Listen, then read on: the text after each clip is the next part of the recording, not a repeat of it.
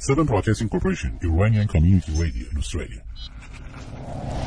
سلام عرض می‌کنم خدمت شنوندگان رادیو سی استرالیا امروز پنج شنبه 19 سپتامبر سال 2019 هست و طبق روال پنج شنبه ها و برنامه مشاور همراه در خدمت احسان جهانندیش هستیم وکیل مهاجرت به استرالیا و قصد داریم که با هم صحبت بکنیم هفته گذشته. اول من احسان رو پشت خط تلفن دارم بهش سلام بکنم. آقای جهانندی سلام. سلام حال شما خوبه؟ سلامتی خیلی متشکرم زنده باشید. احسان جان هفته گذشته ما راجع به اون قضیه که خب جدیدا باب شده و دارن یه سری کلاهبرداری هایی می‌کنن. در مورد ویزای business ی صحبت کردیم. خیلی مورد استقبال قرار گرفت. یه چند تا سوال اومده بود در مورد همون ویزاهای business ی. گفتم که اون سوالا رو ازتون بپرسم. جوابش رو برای شنوندگانی که این سوالا رو مطرح کرده بودن در اختیارشون قرار بدیم. موافقی؟ خواهش می‌کنم. بله حتما, حتما. خب اولین سوالی که من خیلی از شنوندگان مشترک بود در مورد همون ویزه های 188 بود که می‌خواستن بدونن که این فرایند تبدیل ویزه های 188 به ویزه های دائم 888 چجوریه چه شرایطی باید داشته باشن و چقدر طول می‌کشه؟ بله خواهش می‌کنم. ویزای 188 یک ویزاییه که حدودا چهار ساله و توی این چهار سال افراد باید بیان داخل استرالیا business راه اندازی کنن افرادی رو استخدام بکنن. باز حالا شرایط اون افرادی که استخدام می‌کنن هم باید شرایط خاصی باشه. و سرمایه گذاریش رو تو business انجام بدن تا بتونن واجد شرایط بشن برای ویزای 888 خیلی مهمه که روزی که برای ویزای 888 اقدام می‌کنن واجد شرایط باشن. اینجوری فکر نکنن که حالا ما اقدام می‌کنیم هنوز دو سال نگذشته هنوز دو سال از استخدام افرادمون نگذشته. می‌تونیم صبر کنیم تا وقتی ویزا رو می‌خوان صادر کنن این شرایط پر میشه. باید حتما روزی که اقدام می‌کنن این شرایط رو داشته باشن. حالا شرایط هایی که برای ویزا 888 هست چند تا مورد مختلفه. باز در مورد مقدار سرمایه گذاری تو business هست در مورد افرادی که باید استخدام بکنن در مورد مقدار سرمایه و مایملکی که در استرالیا باید داشته باشن هر کدومش شرایط مختلفی داره. و خب متاسفانه وقتی هم افراد میان داخل استرالیا اطلاعات ضد و نقیض و غلط خیلی از این ور بهشون میدن. و باعث میشه که خیلی تو پروسه ویزا 888 به مشکل بر بخوره خب اینا برای درخواست ویزا 888 حضور فیزیکیشون در استرالیا چجوریه؟ چقدر باید باشن؟ نفر اصلی که می‌خواد برای ویزای 888 اقدام بکنه و درخواست ویزا رو بده باید توی دو سال گذشته از اون تاریخی که اقدام می‌کنه یک سالش رو در استرالیا بوده باشه حتما. حالا اینم باید در نظر داشته باشن که اون نفر اصلی الزامن همون نفر اصلی که برای پرونده ویزای 188 بوده نیست. می‌تونه متفاوت باشه. خب یه سوالی که به نظر خیلی جذاب بود و من تا حالا راجعش حتی فکرم نکرده بودم یکی از عزیزان فرستاده اونم سوالش اینجوریه که اگر شخصی که نفر اصلی پرونده یا مین اپلیکنت بوده برای ویزای اصلی 188 که گرفتن حالا که می‌خواد تبدیلش بکنه به ویزای 888 اون شخص اصلی می‌تونه اینجا بشه ثانویه همسرش بشه مین اپلیکنت بله صد درصد می‌تونن. شرط اصلی اینه که شخص روی ویزای 188 باشه. وقتی می‌خواد برای ویزای 888 اقدام بکنه باید روی ویزای 188 باشه. حالا تمام اعضای خانواده اون شخصی که برای ویزای 188 اقدام می‌کنن وقتی ویزا برشون صادر میشه رو ویزای 188 به استرالیا خواهند اومد. در نتیجه همسر این فرد می‌تونه بیاد اینجا business راه بندازه و برای ویزای 888 اون کسی که اولش در واقع به عنوان همسر اقدام کرده نفر ثانویه بوده می‌تونه بشه نفر اصلی. ما داریم کسایی رو که وقتی میان استرالیا خودشون خیلی نمی‌خوان توی استرالیا باشن به خاطر اینکه business دارن توی ایران اون business هنوز فعاله و نگه دارن. برای همین وقتی میان استرالیا همسرشون هست که اینجا business راه میندازه و مدیریت business رو انجام میده. و وقتی که می‌خوان برای ویزای 888 اقدام بکنن در واقع اون همسری که در استرالیا هست و business رو مدیریت می‌کنه میشه نفر اصلی و خودشون میشن نفر ثانویه و می‌تونن اینجوری در واقع عوض بکنن.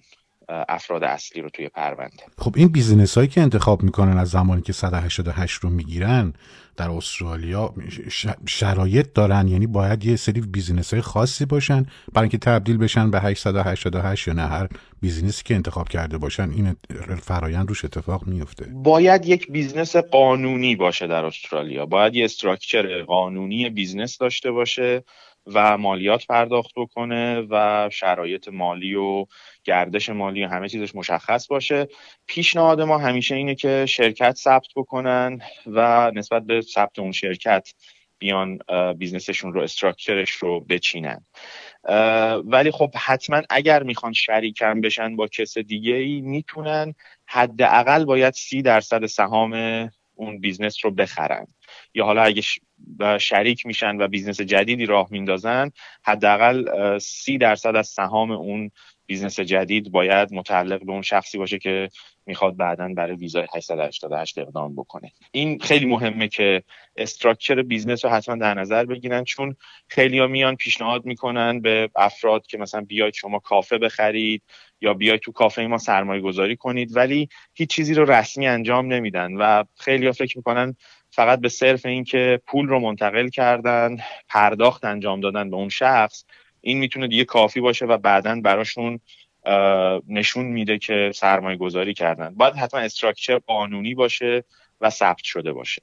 خب من سوالی که برای خودم پیش میاد در مورد این ویزاهای 188 اینه که برای اینکه تبدیل بشه یکی از شروطی که باید متقاضیان این ویزاها انجام بدن در استرالیا استخدام دو نفر مقیم یا citizen استرالیا هست که یکی از شرط های انجام اون ویزا اینه. حالا سوالی که مطرح میشه کسی که می‌خواد استخدام بکنه دو نفر رو حتما باید در ایالتی که خودش هست استخدام بکنه یا می‌تونه کسی رو از ایالت دیگه مثلا به عنوان کارهای جانبی که می‌خواد براش انجام بده از اونجا استخدام بکنه؟ بستگی به نوع business داره. باز حالا اونم شاید قابل انجام باشه. واقعا نمیشه به صورت کلی گفت که حتما می‌تونن این کارو بکنن یا اصلا نمی‌تونن این کارو بکنن. ولی اون شخصی که می‌خواد استخدام بشه توی business اول نباید جز اعضای خانواده باشه نباید مثلا همسرشون باشه نباید خواهر برادری باشه نباید اعضای فامیل باشن. این یه مورد مورد دیگه اینه که باید یا citizen استرالیا باشن یا اقامت داشته باشن یا citizen نیوزلند هم می‌تونن باشن. تو شرایط خاص می‌تونن citizen نیوزلند هم جز این گروه حساب بشن. ولی اینکه کجا کار می‌کنن اون باز برمیگرده به شرایط business structure ش و اینکه چه جور خدماتی داره ارائه میده.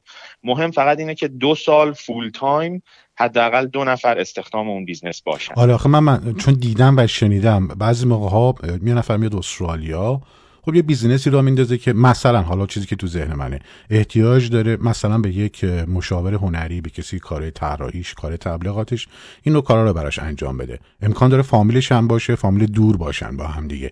ولی شهرهاشون با هم فرق می‌کنه. برای همین سوال مطرح کردم که مثلا در این شرایط که احتیاج به حضور فیزیکی طرف نداره در محل کارش آیا امکان پذیر هست براش از ایالت دیگه این شخص رو استخدام بکنه یا نه؟ امکان پذیر هست. باز بسته به این داره که خب چجوری بشه نشون داد توجیه کرد که اون شخص استخدام شده full time بالاخره باید مالیات برای حقوقش رد بشه باید superannuation رد بشه. اگر تمام این مدارک رو داشته باشن و بتونن نشون بدن اون شخص رو به صورت تمام وقت استخدام کردن و تمام کارهای قانونی رو انجام دادن حضور فیزیکی توی دفتر واقعا مهم نیست. مهم فقط اینه که استخدام باشه حقوق براش رد شده باشه و کار انجام داده باشه برای اون business. و قابل توجیه باشه که چه سمتی توی business داشته و چه جوری کار رو انجام داده.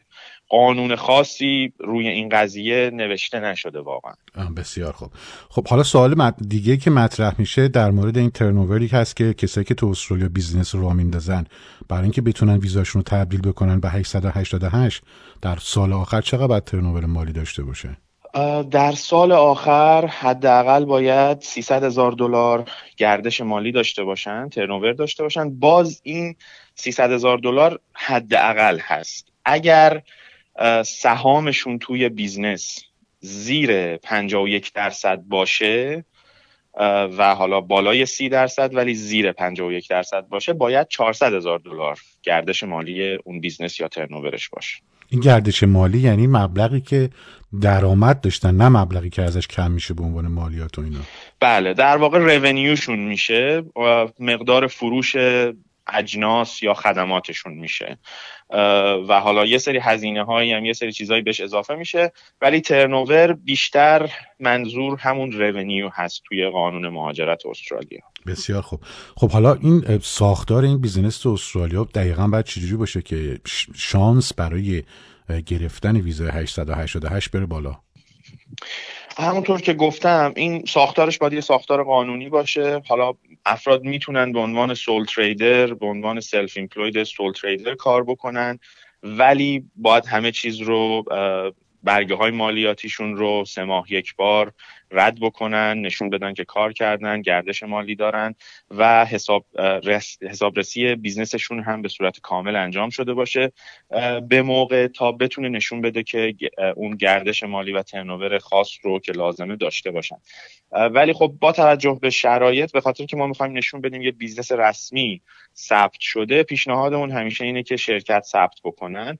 و خب شرکت به نام خودشون و همسرشون حالا به صورت شریک یا خودشون تنها باشه. حتی اگر می‌خوان شریک بشن توی business های دیگه می‌تونن یه شرکت به نام خودشون ثبت بکنن و بعد با اون شرکت خودشون تو business های دیگه شریک بشن و باید حواسشون هم باشه اون business هایی که شریک میشن business های ثبت شده باشه کلاه سرشون نره چون باز متاسفانه سوء استفاده تو این مورد خیلی زیاد میشه.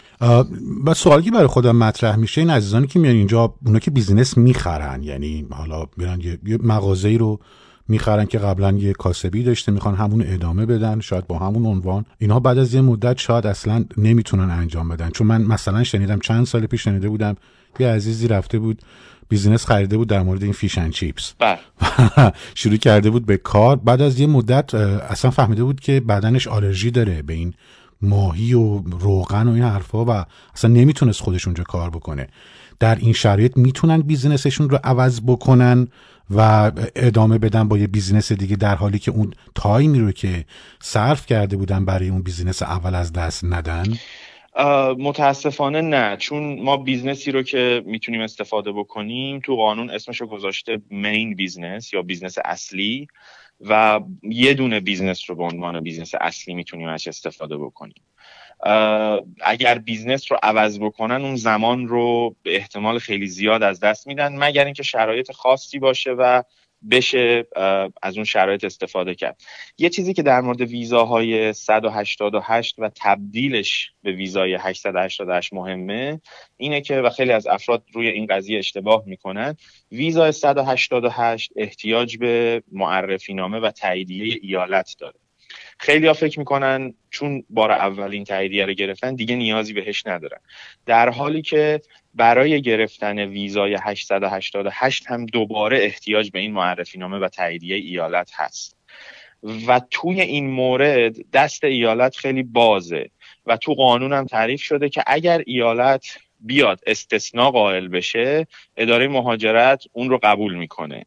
و این نیازها رو حتی برای گردش مالی برای استخدام افراد و تمام اینا رو می‌تونه نادیده بگیره. و خیلی خوبه. به شرط اینکه بتونن ایالت رو راضی بکنن که یک شرایط خاصی بوده که باعث شده نتونن به اون نیازهایی که دارن برسن. خب احسان جان الان یه اتفاقی که من شنیدم من توی یکی از برنامه قبلی هم دوباره شنوندگان سوال کرده بودن الان باز هم سوال کردن.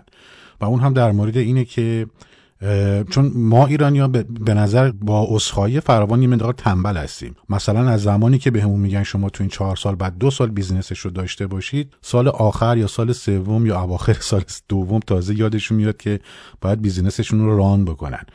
بعد نمی‌تونن اون شرایط رو برای اداره مهاجرت و ایالتشون برآورده بکنن و درخواست ویزای 888 شون رد میشه. بعد میگن دولت به ایرانیا سختگیری می‌کنن.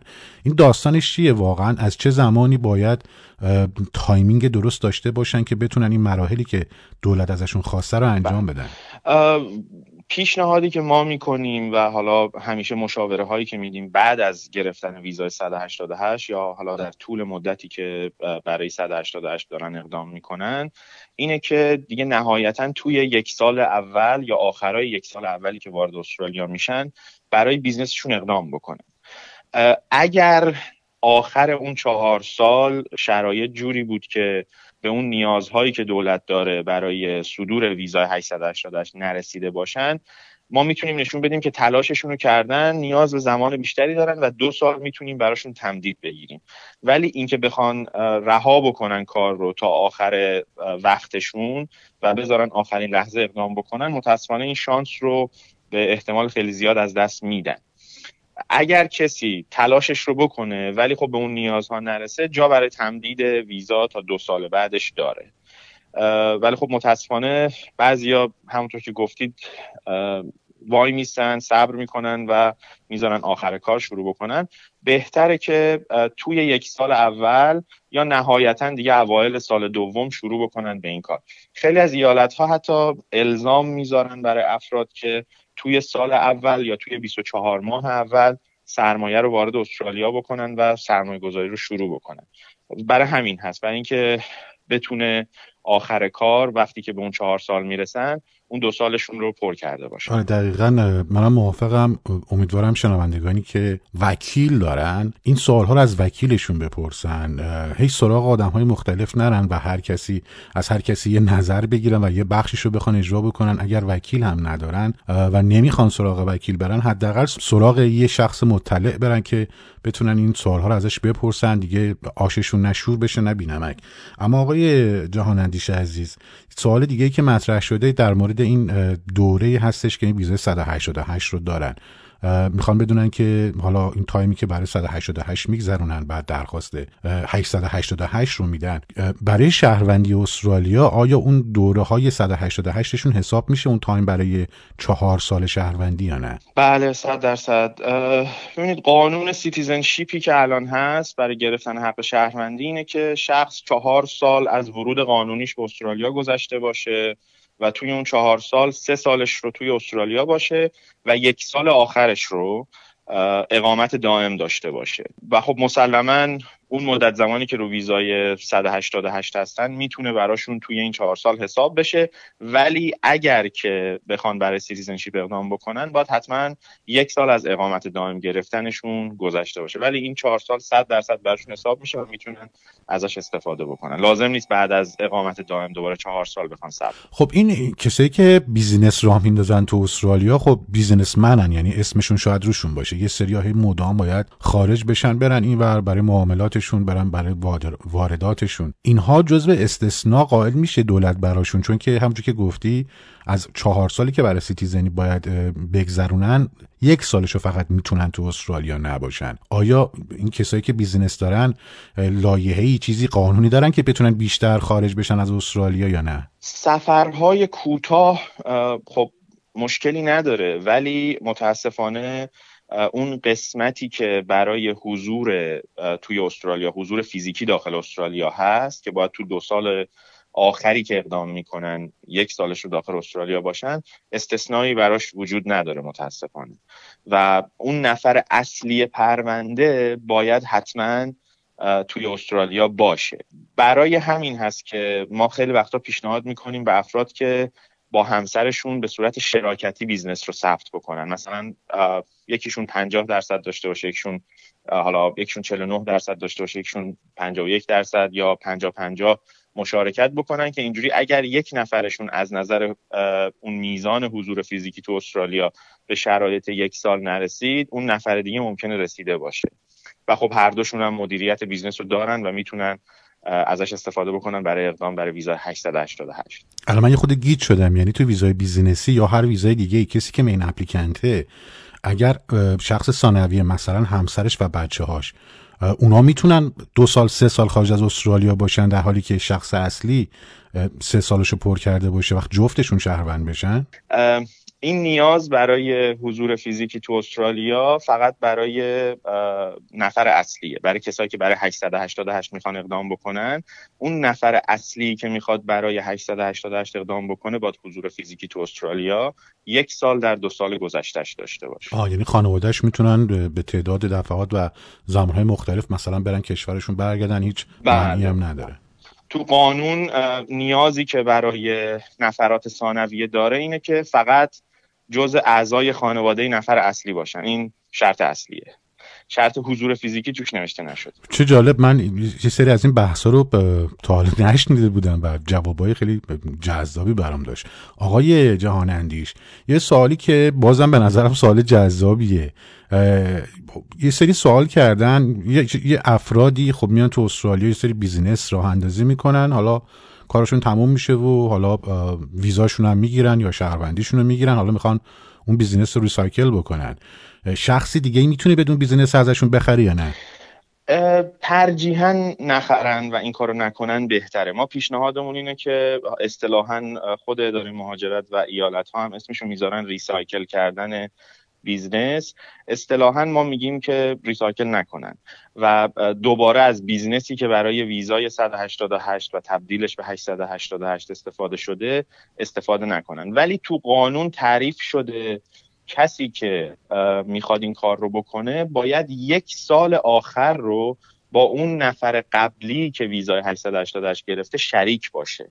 یعنی اینجوری نباشه که business رو بخره و بعد تموم بشه اون شخص خارج بشه کلا از business و در واقع کل business متعلق به خودشون باشه. اگر شریک باشن تحت شرایطی میشه. ولی بازم برای اینکه اصلا این مشکلات پیش نیاد همیشه پیشنهادمون اینه که یا business ی رو خریداری کنن که اصلا تا حالا استفاده نشده برای ویزای 888 و یا اینکه یه business رو از اول خودشون راه اندازی کنن. آره با عرض شرمندگی من هی از بین جوابای شما یه سوال تو ذهنم می‌رسه. در مورد این خرید business فقط باید بخرن یا کسی که وارد استرالیا میشه می‌تونه بره یه business franchise بکنه؟ franchise هم می‌تونن انجام بدن ولی بستگی به نوع franchise ش داره. ببینید یه هر کدوم از ایالت ها یه نیازی برای اون business ی که قرار راه اندازی بشه نوشتن. مثلا حالا من ایالت ویکتوریا رو میگم چون خیلی از موکلا می‌خوان برن اونجا ولی اگر که افراد خواستن اطلاعات در مورد نیاز business توی ایالت های دیگه داشته باشن می‌تونن با ما تماس بگیرن. ما اطلاعات کاملتر در مورد همون ایالت رو بهشون میدیم. مثلا ایالت ویکتوریا چیزی که لازم داره اینه که میگه هر business ی تقریبا هر business ی رو می‌تونه قبول بکنه ولی خب یه سری استثناهایی داره. مثلا سرمایه گذاری اصطلاحا passive یا غیر فعال رو قبول نداره. اینکه یک نفر بره سرمایه گذاری بکنه توی یک business یا سهامی از بورس بخره ولی فعالیتی توی اون business نداشته باشه. چون که مسئله مهم تصمیم گیری در مسائل روزمره business و مدیریت اون business ه و باید حتما دخالت داشته باشن تو مدیریت business.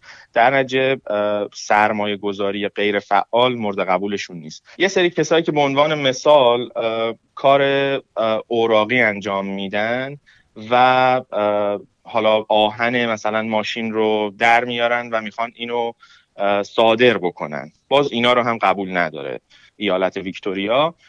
سرمایه گذاری توی ساخت و سازای کوچیک رو هم قبول نداره. این کوچیک بودنش خیلی مهمه چون در واقع ساخت و سازای کوچیک مثل اینکه مثلا یه نفر فقط یه خونه بخواد بسازه این رو قبول نداره. و چیز دیگه ای هم که مورد چهارمی هم که قبول ندارن اینه که کسایی که کارهای حمل و نقل, کوچیک انجام میدن مثل مثلا فرستادن فرایت به کشورهای مختلف ولی به صورت خیلی کوچیک و انبارداری های کوچیک. حالا میشه گفت تو scale های کوچیک اگه باشه این رو قبول نداره ایالت ویکتوریا. این حالا مثال اون استثناهایی که داره. در غیر این صورت هر نوع business ی باشه franchise باشه هر چیزی باشه قبول دارن به شرط اینکه اون franchise 100 درصدش یا حالا 50 درصدش یا حداقل 30 درصدش مال اون شخص باشه. میزان سهم توی اون business مهمه. و خب وقتی یک نفر بیاد و business رو ثبت بکنه اون وقت می‌تونه ازش استفاده بکنه اگر حتی فرانچایز باشه. بسیار خب آقای جهانندی زمانمون خیلی کوتاهه. اگر این جواب این سوال من کوتاه بدید ممنون میشم. این برای تبدیل ویزاهای 188 به 888 چقدر باید هزینه بکنه؟ برای نفر اصلی 2590 دلار داره مهاجرت می‌گیره. حالا تو مبلغی که امسال تعیین شده. برای همسرشون یا بچه های بالای 18 سال 1300 دلار و برای بچه های زیر 18 سال 645 دلار. اداره مهاجرت هزینه می‌گیره. این مبالغ امسال هست. بعد برای انجام این تبدیل هم احتیاج به وکیل دارن یا اونجا راحت خودشون می‌تونن انجام بدن؟ همیشه پیشنهادمون اینه که وکیل بگیرن قانونا عوض میشه. ممکنه قانونایی که موقعی بوده که اونا مهاجرت کردن اومدن به استرالیا اونا نباشه و تغییر کرده باشه.